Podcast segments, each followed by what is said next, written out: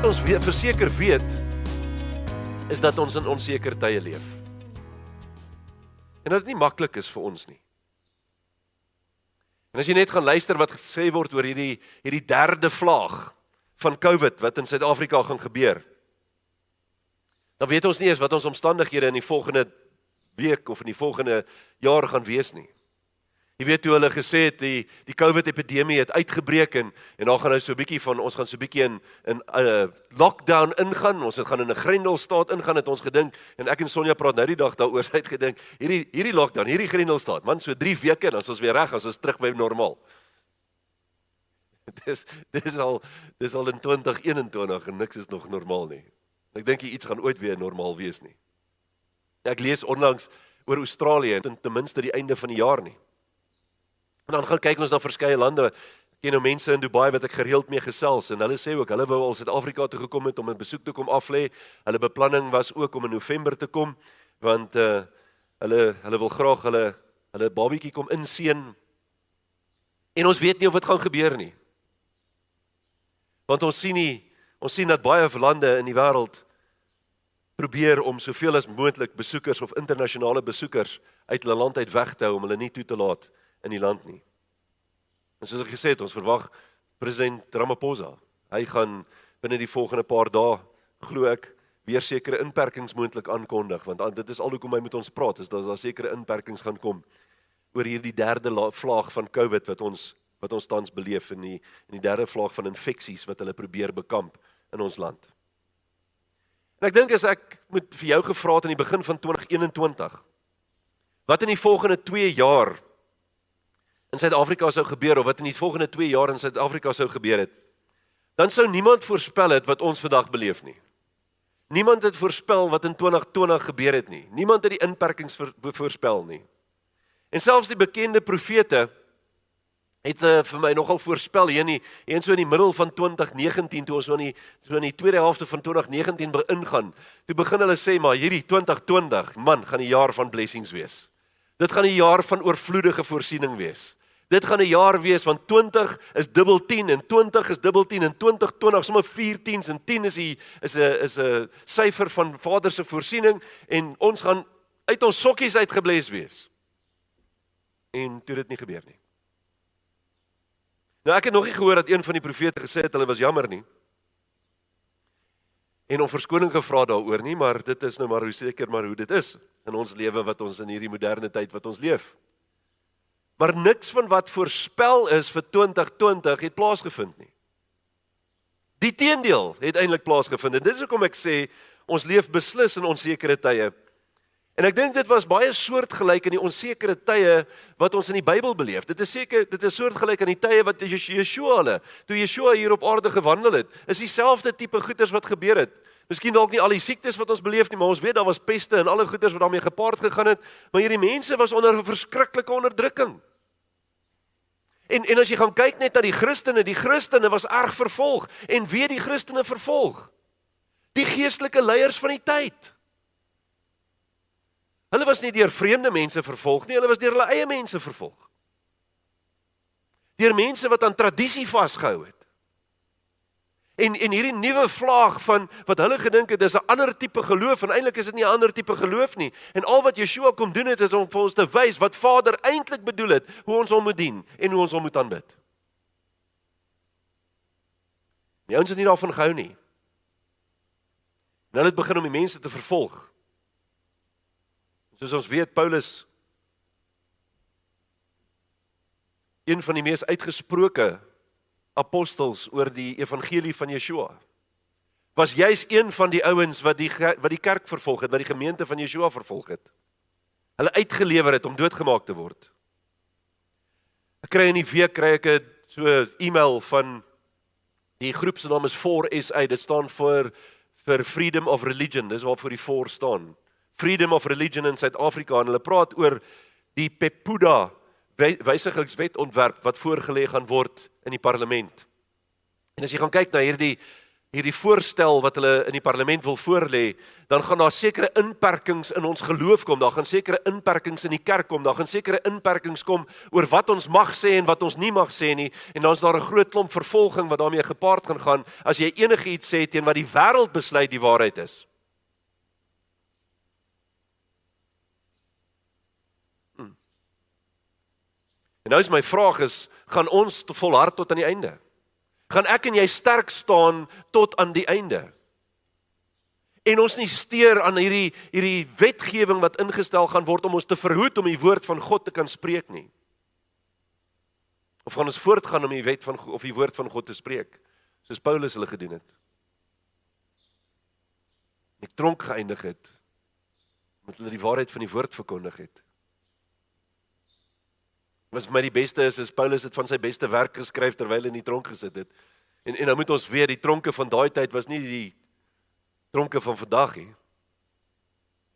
Hulle het nie beddens gehad om op te slaap nie. Baie van daai tronke het hulle so halflyf in die water gestaan. Onder die grond toegesluit. In kanale ensovoorts. Daar was nie lig nie. Dit is nogal skrikwekkend as jy dink in die haglike omstandighede wat hulle geleef het en wat Paulus homself in bevind het en dan kom hy en dan skryf hy vir die gemeente om hulle te bemoedig. Is nie wonderlik nie. Sjoe. Maar dan gebeur 'n ding terwyl Yeshua saam met sy disippels is En hulle vra vir hom uit oor wat gaan gebeur en op 'n stadium loop hulle by die tempel verby en hulle sê vir hom kyk net hierdie fantastiese gebou, hierdie tempel, hierdie plek van aanbidding en dan sê Yeshua vir hulle hierdie tempel gaan tot op die grond toe vernietig word. Daar gaan nie 'n klip bo op 'n ander klip bly staan nie.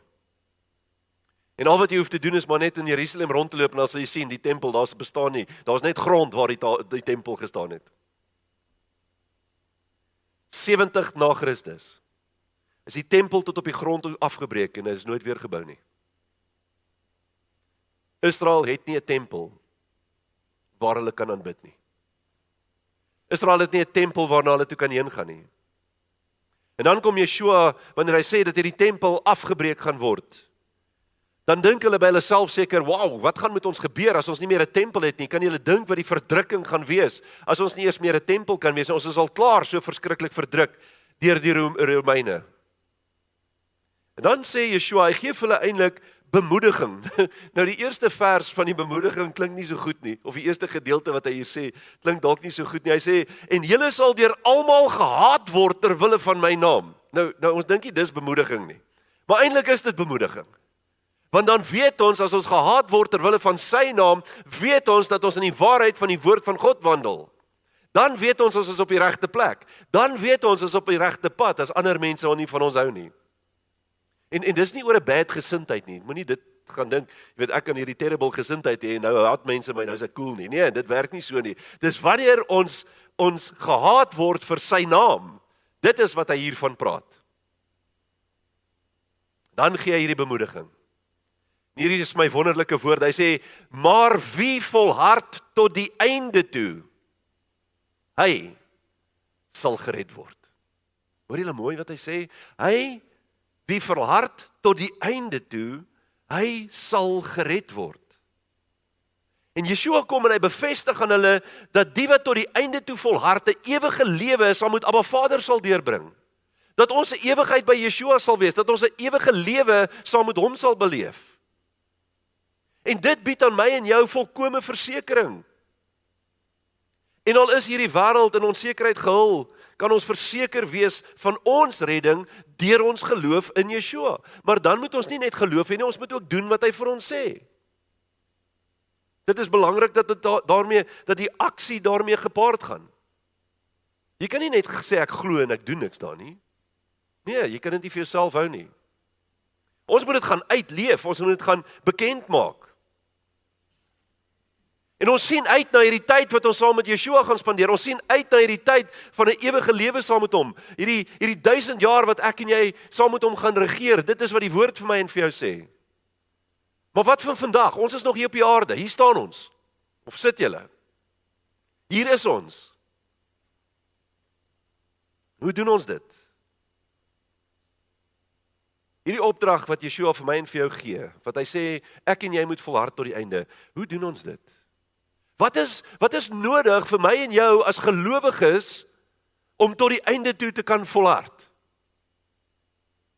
En en ek raak baie keer bekommerd want weet jy, goed gebeur in ons lewe dan wil mense sommer opgee. Die die slegste daarvan is wat meer mense vir my sê, ja, maar jy weet, ek het seer gekry in die kerk en daarom gaan ek nie meer kerk toe nie. Ek wil nie meer in 'n kerk wees nie. My vrou het 'n baie oulike sê ding daaroor. Sy sê, weet wat sy nie kan verstaan daarvan nie, is mense kry seer in verhoudings, maar hulle hou nie op met verhoudings nie. Hulle probeer maar weer en probeer maar weer en probeer maar weer. Maar as ons seer kry in die kerk, dan wil ek niks met die kerk te doen hê nie. Of as 'n iemand wat 'n Christen is of wat sê hy's 'n Christen iets verkeerd aan my gedoen het, dan wil ek nou glad nie meer 'n Christen wees nie, want kyk net hoe tree die Christen op. Wel, doen jy dit dan anders? Moenie kyk na ander nie. Die woord sê moet jou nie self met ander vergelyk nie. Doen jy dit reg? Wees jy die voorbeeld? Gaan jy kan volhard tot die einde? Hoe doen ons dit? Daar's 'n man in die Bybel wat vir my uitstaan. Daar daar's 'n klomp interessante ouens in die Bybel wat ek baie van hou.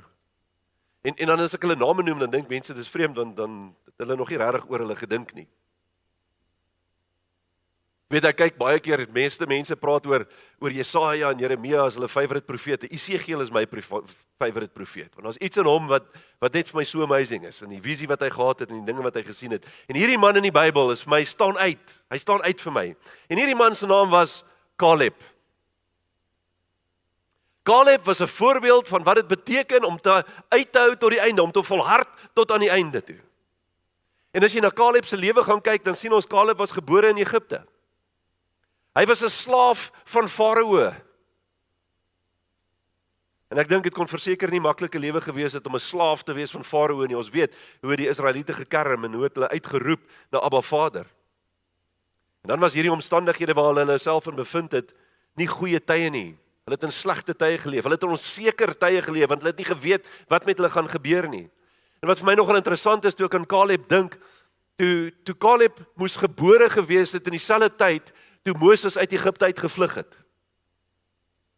Want onthou Moses was 40 jaar oud toe hy die Egiptenaar doodgeslaan het en toe die pad gevat het. En hy was 40 jaar het hy in die wildernis gebly het, hy gebly op 'n ander plek. So en toe Moses Israel terug aan Egipte toe om Israel uit Egipte uit te lei, toe was Caleb 40 jaar oud. So toe Moses vertrek is, is Caleb gebore.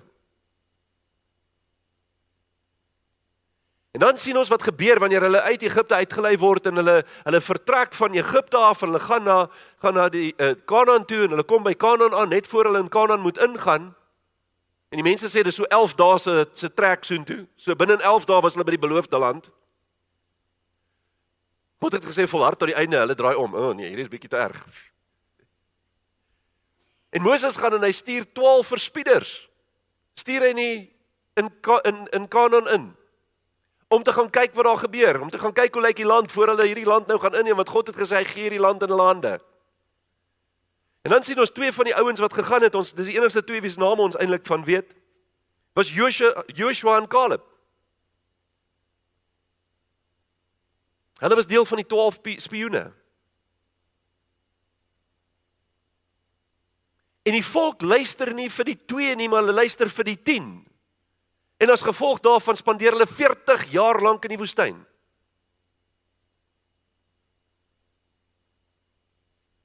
Caleb en Joshua was die enigste twee wat positief was dat Abba Vader die land in hulle hande sou gee. Hulle het gesê kom ons gaan doen dit. Hierdie land is land is ryp om gevat te word. Abba Vader gee dit in ons hande. Maar die ander het gesê nee. En as gevolg van dit wat hulle daar gedoen het, hulle geloof dat hulle 'n Abba Vader gehad het, was Caleb en Joshua was ook die enigste twee van die Israeliete wat oorspronklik uit Egipte uitgetrek het wat die beloofde land ingegaan het. Die hele generasie bo 20 jaar oud wat uit Egipte gegaan het, het in die wildernis gesterf. Hulle kon nie die beloofde land ingaan nie. Hulle nasate wat in die woestyn gebore is en ouens wat jonger as 20 jaar was toe hulle uit Egipte was, dis die enigste ouens behalwe nou vir Joshua en Caleb wat in die, wat wat in Kanaan kon ingaan, wat die beloofde land kon kon ingaan. En nadat hulle 40 jaar in die beloofde of in die woestyn was en die wildernis was, kom Israel en hulle neem dan neem hulle die beloofde land in besit. En dan word hierdie land verdeel. Hierdie land word in 12 onder verdeel onder die 12 stamme. En ons weet hulle moes gegaan het en daai land gaan inneem het. Hulle het oorlog gevoer. Hulle moes die mense gaan oorwin het. En dis vir my 'n baie belangrike beginsel en ek het dit al voorheen met julle bespreek. Wanneer Vader iets in jou hand gee, dan is dit nie net daar hieso is verniet nie, hoef niks te doen nie. Vader sê vir Israel, ek gee hierdie land in julle hande, maar hulle moes ingaan en hulle moes oorwinning behaal. Ek en jy moet oorwinning behaal oor die sonde in ons lewe. Vader gee jou sy redding. Dis gratis, dis verniet. Hy gee dit vir jou, maar jy moet gaan om oorwinning daaroor te gaan behaal. En so baie keer sit ons en dan praat ons en sê ons, "Ag, weet jy, ek wens die Here wil nou dit en dit en dit vir my doen." Begin, doen dit. As dit is wat Vader op jou hart gelê het, as dit is wat Vader vir jou gesê het, gaan doen dit. Gaan neem dit in besit.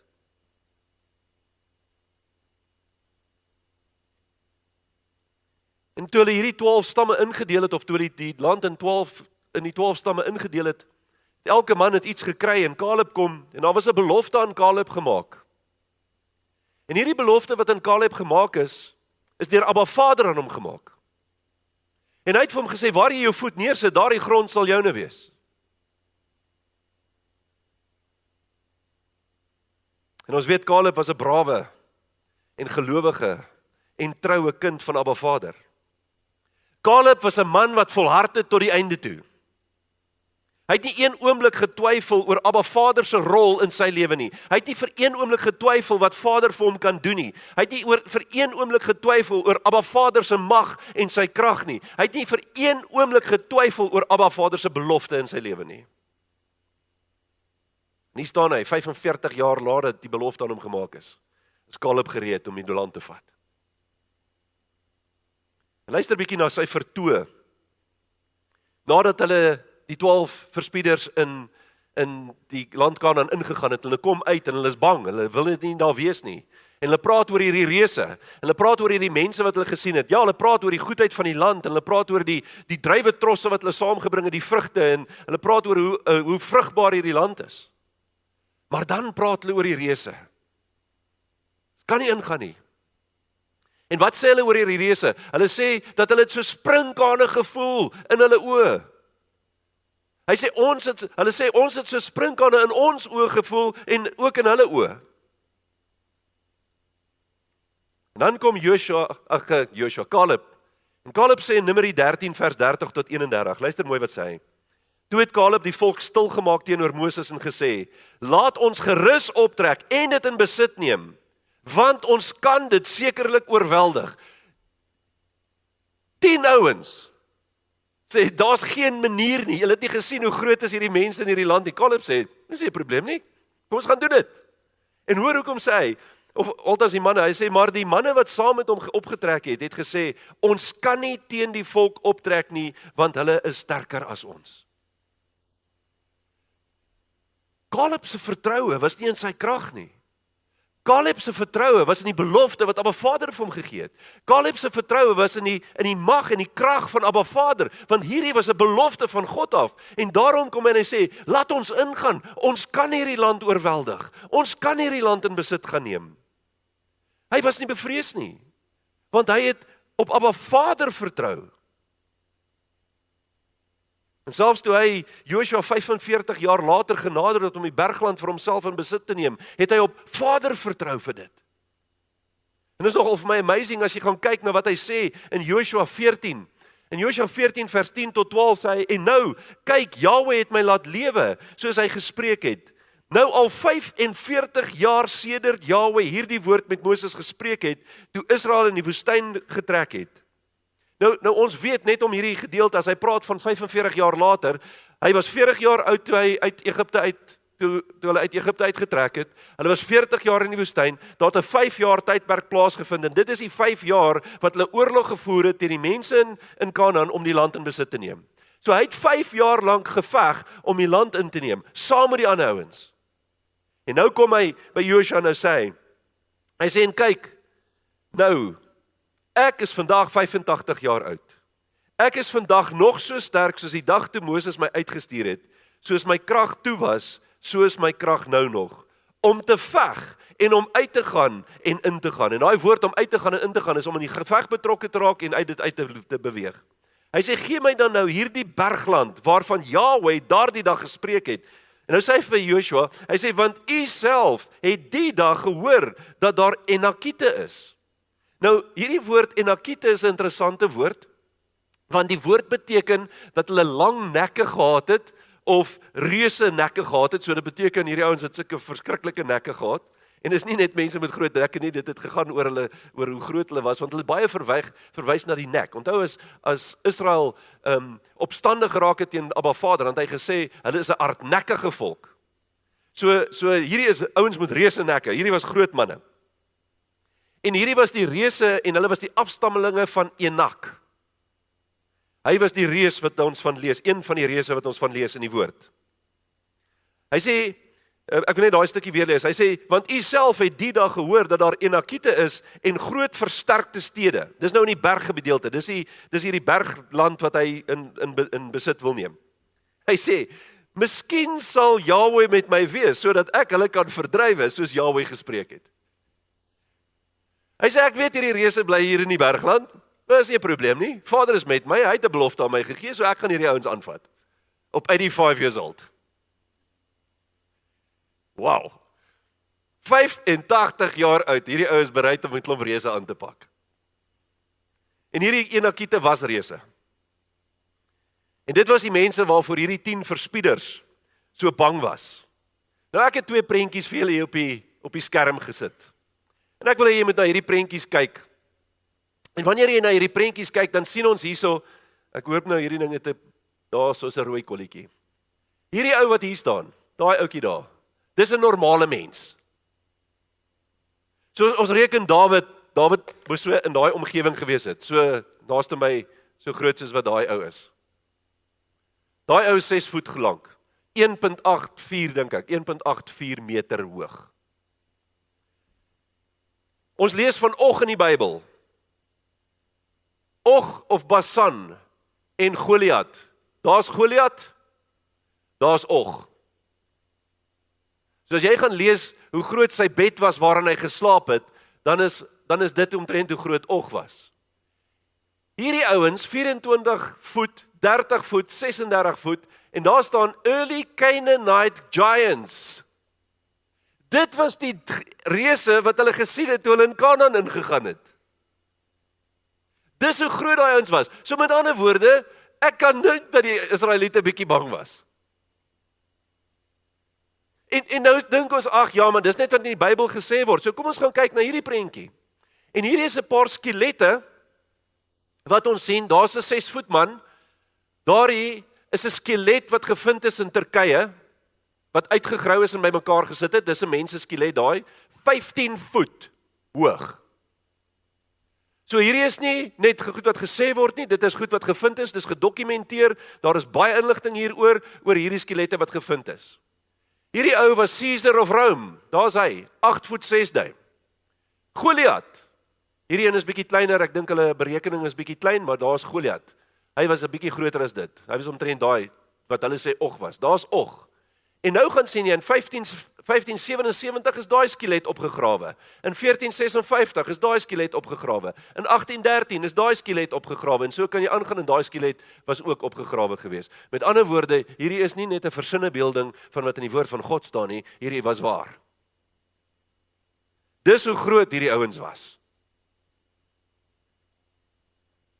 En Caleb sê: "Laat my toe om hierdie ouens te gaan verslaan." Dis rof, ek weet nie wat ek sou gedoen het nie. Maar in 'n geval, hierdie ou het op Abba Vader vertrou. En dit was juis oor hierdie kinders van van Enak wat die ouens gesê het. Ons het daar ook die reuse gesien, die kinders van Enak, van die reuse afkomstig en ons was so sprinkane in ons oë, so was ons ook in hulle oë gewees. En jy kan dink hoekom hulle sê hulle het so sprinkane in hulle oë gevoel. Gesien Caleb was nie bang vir die mense nie. Caleb het geglo wat daar oor hom geskryf was. Caleb het geglo, hoewel nie geskryf was of gesê was. Caleb het die belofte wat Abba Vader aan hom gegee het, het hy geglo. En dan sien ons in Joshua 14 vers 14 sê hy: "Daarom het Hebron die erfdeel geword van Caleb, die seun van Jefune die Kesit, tot vandag toe, omdat hy volgehou het om Jahweh, die God van Israel te volg." En daai woord volgehou kan ons sê omdat hy volhard het. En hy was nie bang vir die omstandighede nie. Hy was nie vir bang vir wat hy gesien het nie. Caleb het in God geglo en hy het volhard tot aan die einde toe.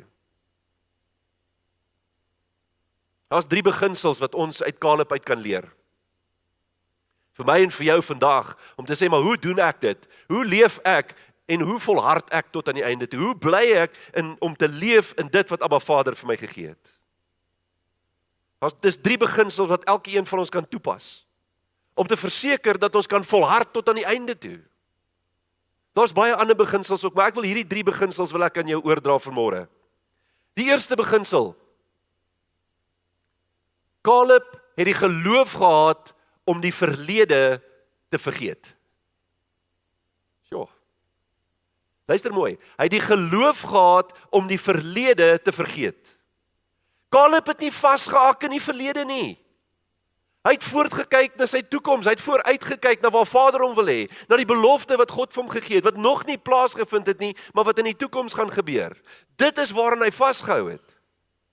Toe Israel in die wildernis verlang het na die kospotte van Egipte, het Caleb uitgesien na die belofte van die beloofde land. Toe die spioene teruggekyk het na die reëse in die land, het Caleb die oorwinning gesien wat Abba Vader in hulle hande sou gee. En na die verslag van die 10 Wat wou die Israeliete doen? Hulle was so bang geweest, hulle wou terug aan Egipte toe. En hulle sê, hulle sê kom ons kies vir ons 'n leier sodat hy ons kan terugvat Egipte toe. Hulle het nie volhard tot die einde nie. Die omstandighede het vir hulle te sleg gelyk. Nee, hierdie is te groot vir my. Ek kan hierdie nie doen nie. Abba, ek weet u wil hê ek moet hierdie doen, maar dit is te groot vir my. Ek kan dit nie doen nie. Jy kan. Ons vertroue moet in God wees. Want dit gaan nie uit jou krag uitkom nie, dit gaan uit die belofte wat God vir ons gee. Dit gaan uit die belofte en die krag wat hy vir ons gee. Hey, lees ons nie want ek is tot alles in staat deur Jesus Christus wat my die krag gee nie. So hoekom hou ons op? Hoekom stop ons? Hoekom draai ons om? Hoekom sê ons nee, ek kan nie. Hierdie is te veel vir my nie. Toe die volk sê dat hulle moet 'n leier kies om hulle terug te vat Egipte toe, het Josef en Caleb hulle klere geskeur. Dink grootendeels uit frustrasie oor die ongelowigheid van hierdie mense. Skeur hulle twee hulle klere. En hulle is kwaad. En dan sê hulle die volgende aan hierdie mense, Numeri 14 vers 8 tot 9. En dan sê hulle As Yahweh 'n welbehae in ons het, sal hy ons in hierdie land inbring en dit aan ons gee, 'n land wat oorloop van melk en honing. Wees net nie teen Yahweh opstandig nie en wees julle nie bevrees vir die volk van die land nie, want hulle is ons spys. Hulle beskutting het van hulle gewyk en Yahweh is met ons. Wees nie bevrees vir hulle nie. Wow. En en ek dink baie keer moet ons so 'n bietjie met onsself praat. Wees nie bevrees vir dit wat voor lê nie. Wees nie bevrees vir jou omstandighede nie. En dit maak nie saak hoe moeilik dit is nie of hoe moeilik dit is om te aanvaar nie of hoe moeilik dit lyk vir my en vir jou vandag nie. God sal ons daar deurvat. Dis wat Caleb en Joshua gesien het. Vader sal hierdie in ons hand gee. Ons moet net volhard in geloof. En toe Caleb 40 jaar later vra om 45 jaar later vra om hierdie bergland te ontvang, het hy nie teruggedink en gedink, "Woe, hierdie mense is reuse, hulle laat ons 'n springkane lyk nie. Ek weet nie of ek hierdie gaan kan doen nie." Wat het hy gedoen? Hy het die belofte van Abba Vader in ag geneem. Hy het gesê, "Ek staan op die woord van God." Hoe staan ek en jy op die woord van God? Waar is ons vertroue? En luister, Daar daar's geen garantie in die Bybel dat as jy in God glo, alles net hankie dorie gaan wees nie. Daar's geen versekering dat jou lewe net perfek gaan wees nie. Yeshua het gesê, "In my naam sal julle vervolg word." Satan gaan probeer om ons uit te haal. Hy wil nie hê ons moet ware opregte kinders soos Caleb van God wees nie. Ons gebeur hier hierdie goed gebeur met ons. Snaakse goed gebeur met ons. Vrede goed gebeur met ons. Dan is my vraag, kyk ek na die probleem of kyk ek vorentoe na wat God vir my kan doen? Een van die grootste probleme wat ons as mense het, dit's wanneer ons 'n probleem beleef, is ons so vasgevang in die probleem, ons sien nie die uitkoms nie. Ons sit so vasgevang in hierdie probleem dat ons nie Vader se hand in die proses sien nie. Hoe hy ons deur dit lei nie. En soms is dit moeilik vir ons en ek verstaan dit want ons is mense. Maar as jou fokus op die probleem is, gaan jy nooit by die uitkoms daarvan uitkom nie. Weet julle as mense my kom sien vir huweliksberading, dan kan hulle hier by my sit en vir ure praat oor die probleem wat hulle in hulle huwelik bevind. Dan is my vraag is, wat is die oplossing? Dat hulle nog nie daar uitgekom nie, want hulle fokus net op die probleem. En as ons 'n probleem het, dan weet ons wat die probleem is. Hoe langer ons op die probleem fokus, hoe groter gaan die probleem vir ons word. Ons moet begin kyk na die oplossing. Ons moet begin streef na die toekoms. Ons moet doen wat Caleb gesê het. God sal hierdie in my hand gee. En daarom fokus ek op dit wat gaan gebeur, nie op dit wat nou besig is om plaas te vind nie. Dan begin ek om te volhard tot die einde toe, wanneer my fokus op die regte plek is. Sien Caleb het nie aan die verlede vasgehou nie. Hy het uitgesien na die toekoms wat Abba Vader aan hom beloof het. En Abba Vader het aan jou en my ook 'n toekoms beloof. En daardie toekoms wat hy aan ons beloof het, is 'n 1000 jaar wat ek en jy saam met Yeshua hier op die aarde sal regeer. Wow, ek, ek kan nie wag daarvoor nie. Dan as die 1000 jaar om is, dan sit 'n ewige lewe in die teenwoordigheid van Abba Vader. Wat kan beter as dit wees? Wat is beter as dit om te sê maar hier is 'n toekoms wat Abba Vader vir my uitgelê het. Ek moet net volhard tot die einde en ek kan in daai toekoms inloop. Maar ons staar ons baie keer blind oor wat om ons plaasvind. Oor ons omstandighede, oor die wêreld, oor die dinge wat in die wêreld gebeur. Oor die vervolging wat daar is vir die kinders van Abba Vader. Weet julle wat vir my so hartseer is van hierdie hele proses? Is dat die lande wat bekend staan as Christenlande is die ouens wat die grootste vervolging mee besig is. Sjoe, en is hartseer.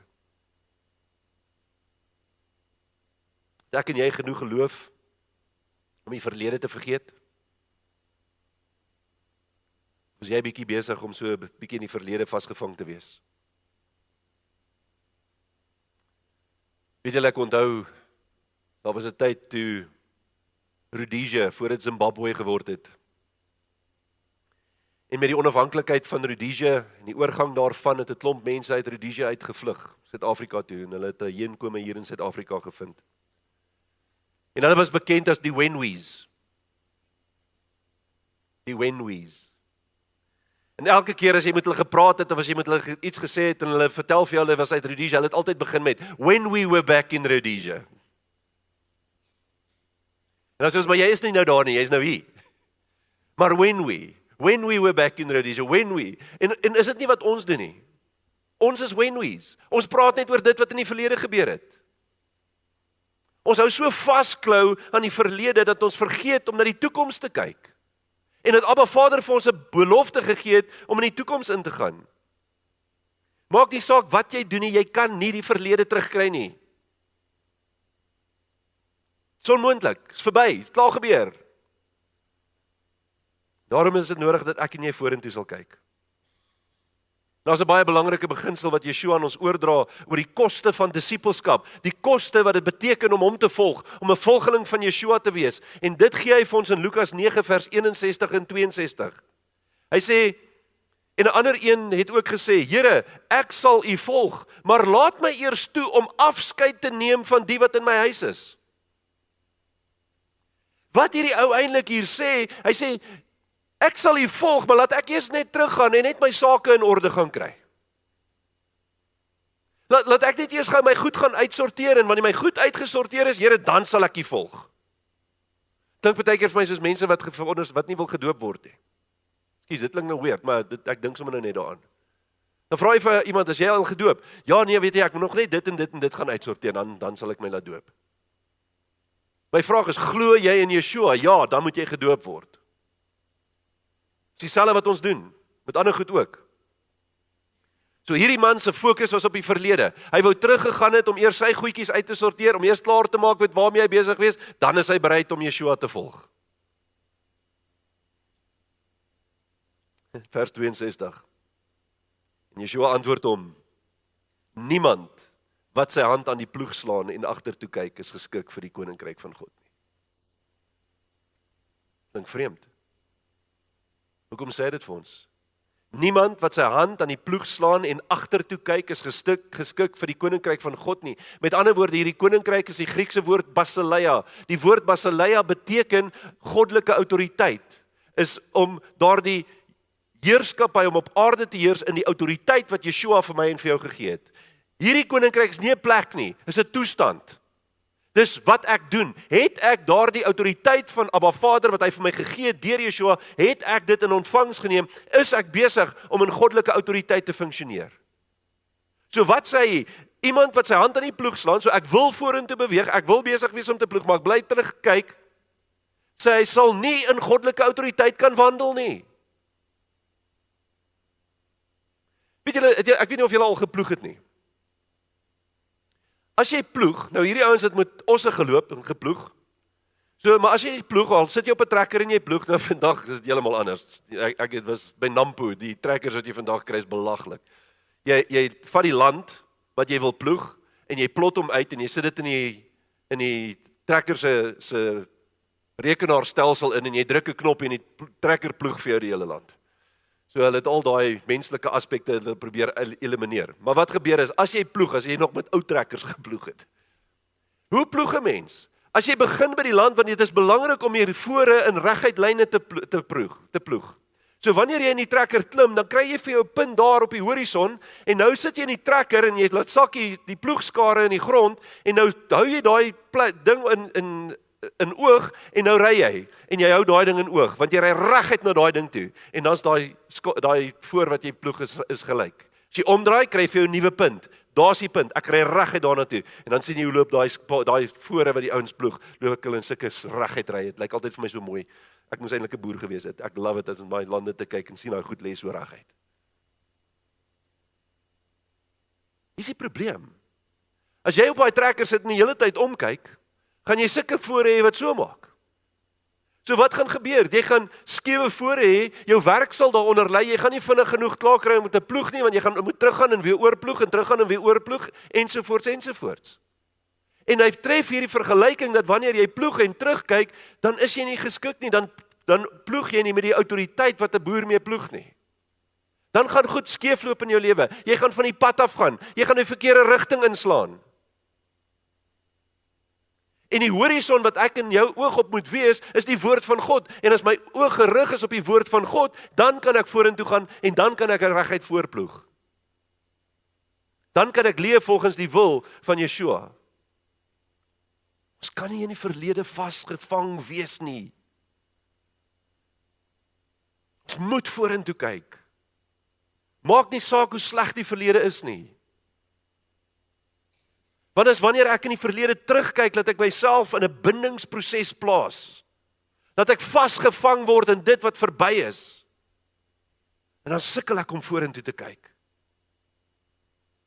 Sien ek en jy moet vorentoe kyk in tevredenheid en nie terugkyk in berou of spyt nie. En as daar iets slegs met jou in jou verlede gebeur het, beteken nie jy moet tevrede wees met dit wat gebeur het nie. Nee, ek is tevrede met my situasie nou en Vader, ek kyk vorentoe want ek vertrou op U.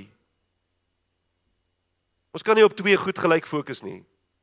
Jou fokus is of in die verlede en in die wêreld of jou fokus is gerig op Abba Vader en sy toekomsplan vir jou. Iemand het dit vir my eendag so mooi gestel. Hierdie persoon sê die volgende, hy sê, "He who thinks it necessary to cultivate the favor of the world is not far from betraying the interests of God and his church." Dis dieselfde as ek terugkyk die hele tyd. As ek in die verlede leef, as ek in die wêreldse toestand leef en ek volg nie vir Abba Vader nie. En dit is wat hierdie jong man presies wat hierdie jong man hier gesê het vir Yeshua toe hy hom gesê het volg my. Here, ek wil eers teruggaan en gaan uitsorteer. Dan sal ek U volg. Nee. Los die wêreld. Hou jou oë gefokus op hom. Paulus sê vir ons in Filippense 3 vers 14. Hy sê maar een ding. Luister mooi wat sê hy. Ek vergeet die dinge wat agter is en strek my uit na wat voor is en jaag die doel om die prys te verkry van die hoë roeping van God in Christus Jesus. Dink vir my soos 'n Caleb. Sy oë was op God gefokus. Die belofte van Abba Vader vir sy lewe. Jy sien dit help nie ons klou aan ons suksesse van die verlede nie. Want elke dag bring vir my en vir jou nuwe uitdagings. Ons het so ding in die besigheidswêreld gehad in die in die korporatiewe wêreld, veral met die sales ouens. Ek het vir internasionale maatskappye gewerk. So die sales ouens het elke kwartaal het hulle target gehad. Hulle moes daai kwartaal hulle target maak. En ons het 'n gesegde wat gesê het, a salesman is only as good as his last quarter. Kan nie verder in die verlede terugkyk nie. Wat jy hierdie kwartaal wat jy nou net afhandel dit dit is wat dit beteken. En die volgende kwartaal is 'n nuwe kwartaal. Jy begin by 0, jy begin nie oor. Dan kan jy nie sê maar ek het verlede kwartaal het ek baie goed gedoen nie. Jy moet elke kwartaal jou target maak. En en ek wil nou nie sê ons het 'n target om te jaag nie. Dit is nie waaroor ek die woord gaan nie. Maar waar is ons fokus? Ons fokus moet vorentoe wees. En daarom moet ons op Abba Vader vertrou dat hy in elke situasie nuwe uitkomste sal gee. Dat hy in elke situasie vir ons nuwe openbarings aan uh, sal gee en aan ons bekend sal maak. Ons moet vergeet van ons vorige mislukkings. Ons moet vergeet van die sonde wat ons reeds gepleeg het. Ons moet vergeet van ons tekortkominge en fokus op hom en dit wat hy vir ons in ons lewe kan doen sien ek en jy die versekering dat as ons ons sondes bely, God is getrou en regverdig om ons sondes te vergewe en ons van alle ongeregtigheid regtigheid te reinig. Waarom bly ek en jy vas in die verlede en bly ons vas in daai ou sonde wat ons gepleeg het? Want Satan herinner ons daaraan. En weet jy wat ek moet kan sê as daai goed met my gebeur het en en Satan herinner my en sê ek nee, jy verstaan nie mooi nie. Vader dink nie eens meer daaraan nie. Hy het my vergewe, so ek dink ook nie eers meer daaraan nie. Jy kan my nie bind deur goed wat in die verlede gebeur het nie, want ek het berou met met berou in my hart om vergifnis gevra voor Abba Vader en hy het my vergewe en my vrygespreek daarvan. En julle dink dit is gebeur nie. Ek sit met mense in my kantoor Dan sê hulle ja, maar ek het 20 jaar terug dit en dit en dit gedoen en ek dink die Here straf my nog steeds daarvoor. Dan sê ek jy belydenis daarvan gedoen. Ja, ek het. Wel, God dink nie eens meer daaraan nie. Jy's die enigste een wat daaraan vasgevang is. sien wat verby is moet in die verlede bly. Maar die probleem met meeste mense is dat hulle vergifnis van Abba Vader ontvang, maar dan sukkel hulle om hulle self te vergewe en hulle self vry te spreek. Niks wat jy kan doen kan jou verlede verander nie. So wat is ons moet ons doen? Fokus op die toekoms. Fokus op die hede wat ek nou mee besig is en fokus op waar ek op pad heen is. Die tweede punt wat gebeur het is of die beginsel is Caleb het geloof gehad om die hede te konfronteer. So hy het die verlede vergeet. Nou konfronteer hy die hede. En wat ons hier sien is dat hy die geloof gehad het om die probleme en die omstandighede en die uitdagings van elke dag om dit te hanteer. Elke dag wat hy in die wildernis spandeer het, was 'n tyd vir hom nader of 'n dag nader aan die belofte wat Abba Vader vir hom gegee het. En hierdie ou het meer as 40 jaar daarvoor gewag en daarna uitgesien. Sy oog nooit afgehaal van die belofte wat Abba Vader hom gegee het nie. Hy het hom nie gesteer in die negativiteit van die mense wat om hom was nie. Hy het bly fokus op Abba Vader se belofte vir sy lewe. Jy sien vir ons as mens wanneer dinge nie vinnig genoeg plaasvind nie, is ons gou om handdoek in te gooi en negatief op te tree. Dan is dit so maklik net om op te gee. Caleb was 85 jaar oud. Toe sien hy nog kans om die Enakite uit die land te verdryf. En hy kon dit doen omdat hy nie op sy eie krag staat gemaak het nie, maar op die oorwinning wat Abba Vader aan hom beloof het. Dis waarop hy staat gemaak het. En Vader het die oorwinning uiteindelik in sy hande gegee. Jonas Salk het gesê there is no such thing as failure, there's just giving up too soon. Dit nie waar nie. Daar's nie so iets as failure nie. Dit is my interessant met Thomas Edison toe hulle met hom gepraat het oor al die failures wat hy gehad het toe hy die die gloeilamp probeer maak het. Dit het hy vir hulle gesê dit was nie failures nie. Hy sê ek weet van 'n duisend maniere hoe om nie 'n gloeilamp te maak nie. Kan jy dink as Thomas Edison na die 5de of die 10de of die 100ste of die 500ste gloeilamp wat hy gemaak het wat nie gewerk het nie, as hy opgehou het. Gesê dag nee, dit gaan nie werk nie. Nie vir my beskore om 'n gloeilamp uit te vind nie. Gaan dit maar los. Ons vandag dalk nog kersse gehad. Nee, dit sou nie wees nie. Maar verstaan julle wat ek vir julle probeer sê? Ons gee te gou moed op. Ons gooi te gou handdoek in. Vertrou nie op Abba Vader nie. Weet julle wat Caleb se naam beteken het? Wie weet wat Caleb se naam beteken het? Dog. Hond. Nou ek weet nie wat sy pa gedink het toe hy op sy naam gegee het nie. Maar ek kan net dink hierdie arme Caleb, hoeveel hy gespot moes gewees het toe hy op skool was. Dalk was hy nie op skool nie, so hy het nie iemand gehad. Nee, maar dit is nie kinders. As hom geroep het, dan het hulle hom genoem hond. So ek dink hy moes reker in sy lewe kwaai gespot gewees het. Dis dalk hoekom hy so so braaf en manhaftig was. Hy het geleer om homself te verdedig. Nou ons weet as ons gaan kyk na die woord van Abba Vader, ons gaan kyk na die mense van die woord, dan weet ons dat elke persoon in die Bybel se naam met sy karakter beskryf. En ek gaan nou nie fokus op die negatiewe goed van 'n hond nie, want ons dink altyd 'n onrein dier ensovoorts ensovoorts soos die woord vir ons verduidelik. Maar wat is die karaktereienskappe van 'n hond? Wie van julle het honde? OK. Wie van julle Miskien moet ek nie hierdie vra nie. Het klein skoothondjies. O, oh, baie van julle. En en ons sien mos daai goedjies soos kinders, nê. Nee. Maar moenie moenie sleg voel nie. Daar's 'n man wat 'n skaap gehad het in die woord en hulle sy skaap gevat en toe sê hy hy het hierdie skaap liefgehad soos 'n kind. So so dit is wat ek weet die mense hulle dit is daar hulle onrein die ag hulle honde lief soos 'n kind. Maar is interessant as jy gaan kyk na wat is sy karaktereienskappe. 'n Hond is lojaal. Hulle is nederig. Hulle is toegewyd. Is altyd bly om jou te sien. Hy sal jou oral slaafs navolg. En as dit moet, sal hy jou met sy lewe beskerm.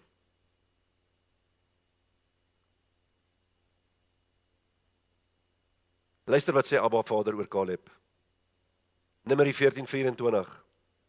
Hy sê maar my knegt Caleb, omdat 'n ander gees in hom was en hy volhard het om my te volg, hom sal ek bring in die land waarin hy gekom het en sy geslag sal dit in besit neem. En as jy gaan bietjie lees oor Caleb, dan sien ons Caleb het 'n gees van geloof en vertroue gehad. Caleb het 'n vrees vir Abba Vader gehad. Hy het 'n gees gehad van mag en dapperheid. Hy het 'n gees gehad van waarheid en getrouheid. En as ek mooi na daai goed kyk, dan klink dit amper soos die goed wat ek nou gesê het oor die eienskappe van 'n hond. Jy sien hy het Abba Vader heel hartig gevolg en hy het volhard tot die einde. Hy het nie opgegee nie. So hoe toegewyd is ek en jy om Abba Vader met volharding te volg? Yeshua het die vlak van ons toewyding wat ons aan hom moet hê baie duidelik gestel in Lukas 3 vers 23 en 24.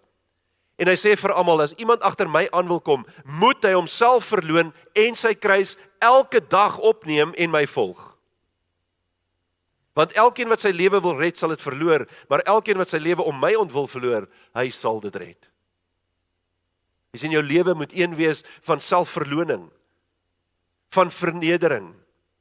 En dan moet ons die wêreld verag. Ons moet weggaan van die wêreld af. Dis wat Paulus vir ons gesê het. Moenie gelykvormig word aan hierdie wêreld nie. Hoekom? Sodat ek en jy redding, liefde en diensbaarheid bo alles kan stel. Dit moet die belangrike punt wees wat ek en jy op fokus. En my vraag is, is dit waar ek en jy is? Is dit wat ons doen elke dag? Elke dag jou kruis opneem om te sterf van jouself? Of sukkel ons nog bietjie daarmee? Die derde eienskap wat Caleb gehad het, die beginsel. Caleb het geloof gehad om die toekoms te omhels.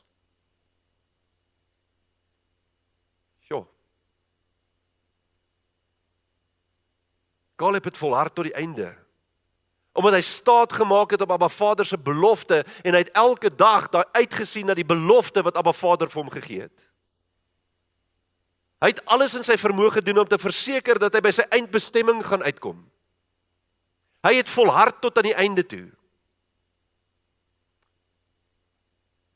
Hy verklaar in Joshua 14 vers 7 tot 8 sê Caleb die volgende: Hy sê 40 jaar was ek oud toe Moses die knegg van Jahweh my uitgestuur het van Kades Barnea af om die land te verken en ek het hom be, ge, uh, berig gebring soos dit in my hart was. En wanneer hy daar gekom het, wat is die wat is die boodskap wat hy gebring het aan Moses? Wat het hy vir hom gesê? Hy het gesê hierdie land is reg, ons kan hom gaan inneem. Want hoekom? Want hy het op God vertrou. En wat was in sy hart? Die belofte wat Abba Vader aan hom gegee het. Vers 8 sê hy: "Maar my broers wat saam met my opgetrek het, het die hart van die volk versmelt, terwyl ek volgehou het om Jahweh my God te volg." Wat sê hy? Ek het volhard tot aan die einde. Soos ons reeds gelees het nadat Kanaan onder Israel verdeel is, was Caleb se fokus steeds op Abba Vader en op die belofte wat Abba Vader hom gedoen gegee het. En op die ouderdom van 85 het hy die Enakite uit die bergland verjaag en hy het dit as sy eiendom in besit geneem. Caleb was nie doelloos nie. Hy het Abba Vader se doel vir sy lewe gevolg. En dit het nie saak gemaak hoe lank dit hom neem nie, hy het gefokus op Abba Vader se belofte. En weet jy wat vir my belangrik is, is hierdie hele Bybel is vol beloftes vir my en vir jou wat ek en jy moet volg. Beloftes wat aan elkeen van ons gemaak word. En Caleb kon dit alleenlik bewerkstellig omdat hy gekies het om Abba Vader heelhartig te volg. Om nie om te kyk en te dink aan alles wat in die verlede gebeur het nie. En al wat hy gedoen het, sy fokus was op Abba Vader en om Abba Vader se doel vir sy lewe te bereik. Dis wat hy gedoen het. Hy het volhard tot aan die einde toe.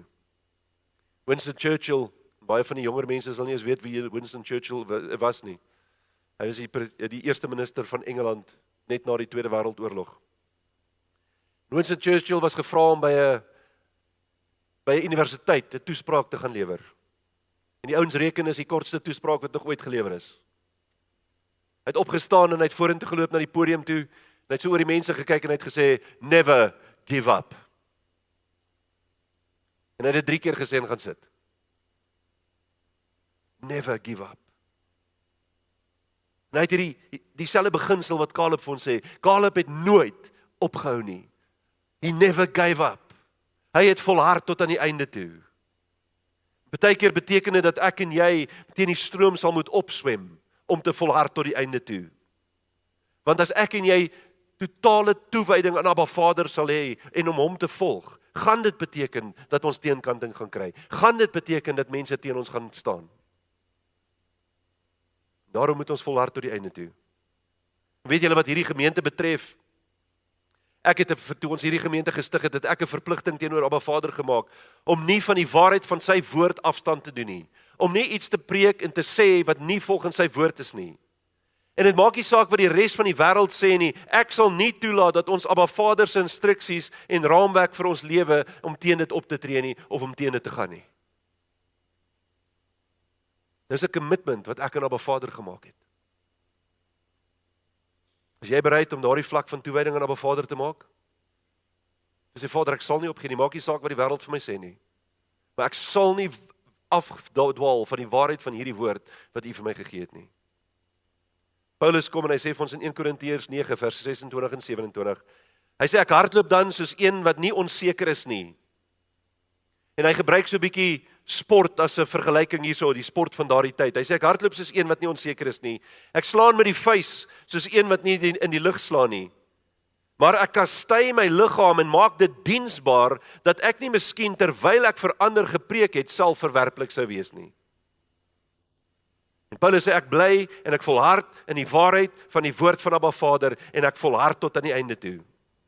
En wanneer hy sê nie soos een wat onseker is nie of hy slaan nie soos een uh, met sy vuis in die lug nie, dan sê hy eintlik hierso, hy sê hy is nie soos een wat nie weet wat sy doel is waarna hy besig is om te mik nie. Hy weet wat sy doel is. Hy weet wat die doel is wat Abba Vader vir hom gegee het. En hy's verseker waarna hy op pad is. En dis wat ek en jy moet weet. Ons moet verseker wees waarna ons op pad is. Ons moet Abba Vader se keuse en sy wil vir ons lewe aanvaar. En daarom moet ek en jy gretig wees om sy om, om, om op sy beloftes te reageer. En hoe reageer ek op sy beloftes? Hoe reageer ons op die beloftes van Abba Vader? Die enigste manier hoe ek en jy kan reageer op die beloftes van Abba Vader is om die voorwaarde van die belofte na te kom. En ek kan nie Abba Vader se beloftes vir my lewe toeëien as ek nie die voorwaardes vir daardie belofte gaan uitvoer nie. En daarom is dit nodig dat elke gelowige in volle gehoorsaamheid aan Abba Vader se woord sal leef. Yeshua het juis vir ons gesê as jy my liefhet Wat sê hy? Bewaar my gebooie. En weet julle ons is in 'n in 'n milieu van Christendom waar ons al Vader se beloftes wil vat. En dis my die vreemdste ding van alles. As jy met mense gaan praat dan sê hulle die Ou Testament is nie meer op my van toepassing nie, maar ek wil net die beloftes hê wat in die Ou Testament staan wat God vir my gegee het. Maar nou kom ons in 'n situasie, ek soek die beloftes, maar ek wil nie die voorwaarde van die belofte nakom nie. Dit kan nie so werk nie. Jy moet die voorwaarde van die belofte nakom om die belofte in ontvangs te kan neem. En dit is presies wat Caleb gedoen het. Hy wou die belofte ontvang en hy het alles gedoen soos Vader vir hom gesê het hy dit moet doen en hy het Vader se woord gevolg vir sy lewe. En weet julle daar's 'n versie in die Bybel, ek wil dit vir julle lees vanoggend in Deuteronomium 19. Ek het vanoggend vroeg eers daar gedink. Ek het nie tyd gehad om dit op die op die skerm vir julle aan te bring nie. In Deuteronomium Ehm uh, is dit nou 28 of nee? Dit is in Deuteronomium. Ek moet net my bril opsit. Jammer julle. Deuteronomium 28 vers 13. Luister mooi wat sê. Deuteronomium 28 vers 13. En Jahweh sal jou die kop en nie die stert maak nie en jy sal net boontoe en nie ondertoe gaan nie as jy luister na die gebooie van Jahweh jou God wat ek jou vandag beveel om dit om te hou en te doen. Nou hoor ek so baie mense, veral vir ons televangelists, hulle hou van hierdie gedeeltetjie. Nee, moenie sleg voel nie. Die Here gaan jou die kop maak en nie die stert nie, maar hulle sê nie die res van die boodskap nie. Hulle stop daar. En as jy na hierdie gedeelte gaan kyk van Deuteronomium 28 en hy lees vers 1 en 2, dan sê hy: "As jy dan goed luister na die stem van Jahweh jou God om sorgvuldig te hou al sy gebooie wat ek jou vandag beveel, dan sal Jahweh jou God jou die hoogste stel bo die nasies van die aarde en al hierdie seënings sal oor jou kom en jou inhaal as jy luister na die stem van Jahweh jou God." Dis eenvoudig. As jy volhard in die geloof, as jy doen wat Abba Vader van jou verwag, dan sal jy sy beloftes ontvang. Dalk nie op jou tyd nie, maar verseker sal hy daardie beloftes aan jou skenk. Sien ons moet Abba Vader se keuse vir ons wil, moet ons lewe en ons moet dit aanvaar en daarom moet ons gretig wees om op sy beloftes te reageer. So belangrik. Daarom sê Johannes vir ons In 1 Johannes 2 vers 17. Hy sê in die wêreld gaan verby en sy begeerlikheid, maar hy wat die wil van God doen, bly vir ewig. Hy wat die wil van God doen, bly vir ewig. Daarom is dit nodig dat ek en jy sal volhard tot die einde toe. Want daarin is die grootste belofte wat ek en jy van Abba Vader kan ontvang, 'n ewige lewe saam met hom. En dan kom Paulus en hy stel dit soos volg in 2 Timoteus 4 vers 7 tot 8. Hy sê ek het die goeie stryd gestry. En hierdie stryd wat hy hiervan praat is die stryd van die geloof. Hy sê ek het die goeie stryd gestry. Ek het die wedloop volëindig en hierdie wedloop is die wedloop van die lewe in Abba Vader. Hy sê ek het die geloof behou en dit is die belydenis van sy geloof. Hy sê verder is vir my weggelê die kroon van die geregtigheid wat Jahweh die regverdige regter my in die dag sal gee en nie aan my alleen nie maar ook aan almal wat sy verskyning liefgehad het. Grootste belofte wat ek en jy nog kan ontvang is dat ons vir ewig saam met hom sal wees. Die kroon van geregtigheid sal ontvang, maar dan moet ons hier terwyl ons op aarde is, moet ons volgens sy geregtigheid wandel en in sy geregtigheid lewe. Wat sê Paulus? Hy sê hy verklaar dat hy 'n krygsman van Yeshua was en dat hy hierdie stryd gevoer het en oorwin het deur vir die waarheid van die evangelie te veg. Hy het nie van die getuienis van Yeshua en die getuienis van die woord het hy afstand gedoen nie. Hy het nie daarvan af afgedwaal nie, maar hy het vol uit standvastig het hy daarin volhard en hy het volhard tot aan die einde. En dan wanneer ek en jy volhard tot aan die einde, sal ons ook soos Paulus die kroon van geregtigheid ontvang. En dit is bo alles vir my die grootste prys wat enige persoon ooit kan verlang om daardie kroon van geregtigheid te kan kry. En om daardie woorde te hoor van Abba Vader, af, mooi so, goeie en getroue diensknegt. Is dit nie amazing nie? So laat elkeen van ons dan volhard tot aan die einde toe. Om daardeur vir Abba Vader te verheerlik, want dit gaan nie oor my en jou nie, dit gaan oor hom. Wanneer ek en jy volhard tot die einde toe, is dit nie 'n pat op die skouer en sê kyk hoe oulik was ek nie. Nee, ons doen dit om Abba Vader te verheerlik. Ons verheerlik hom in alles wat ons doen, ons verheerlik hom in alles wat ons sê. Ons verheerlik hom in alles wat ons dink. Want dan begin ons om 'n pad van geregtigheid te wandel. Dan is ons besig om te volhard tot die einde toe. Sodat ons die belofte van ewigheid saam met Abba Vader kan beleef. Amen. Abba Vader, Here, as ons hierdie woord hoor vanmôre, te volhard tot aan die einde toe. Dan lyk dit baie keer vir ons onmoontlik. Baie keer Abba as ons na ons omstandighede kyk, dan lyk dit nie moontlik nie. Dan is dit so maklik dat ons kan twyfel. Maar Vader, U het vir ons sulke awesome voorbeelde gegee in die woord. En vanoggend het ek maar met een van U voorbeelde gebruik vir Caleb wat volhard het tot aan die einde. Waar hy die belofte ontvang het wat U vir hom gegee het. 45 jaar het hy gewag, Here, om daardie belofte in te neem. En vir hom was dit op die regte tyd. Ons raak baie keer so mismoedig as dit nie binne 'n week of 'n jaar of 2 jaar gebeur nie. Vader help ons nie om na ons omstandighede te kyk nie, maar dat ons sal kyk in die toekoms in dat die belofte wat U vir ons gegee het, sodat ons op U belofte kan fokus. Maak nie saak wat om ons gebeur nie dat ons ook soos Paulus kan sê ek het die wedloop volëindig. Vader, ons is alleenlik moet magtig om dit te kan doen deur die krag van Yeshua wat U vir ons gegee het. Daarom vra ons, kom vul ons met U krag, Here, sodat ons kan volhard tot aan die einde. Maak nie saak wat die wêreld aan ons probeer doen nie. Volgende wil ek sê, Vader, ons ag dit te voorreg vervolg te word ter wille van U naam. Ek wil U eer en loof en prys vir die grootheid en die goedheid vir U vir U beloftes wat U oor ons lewens uitgestort het. Ons eer U daarvoor in die magtige naam van Yeshua. Amen.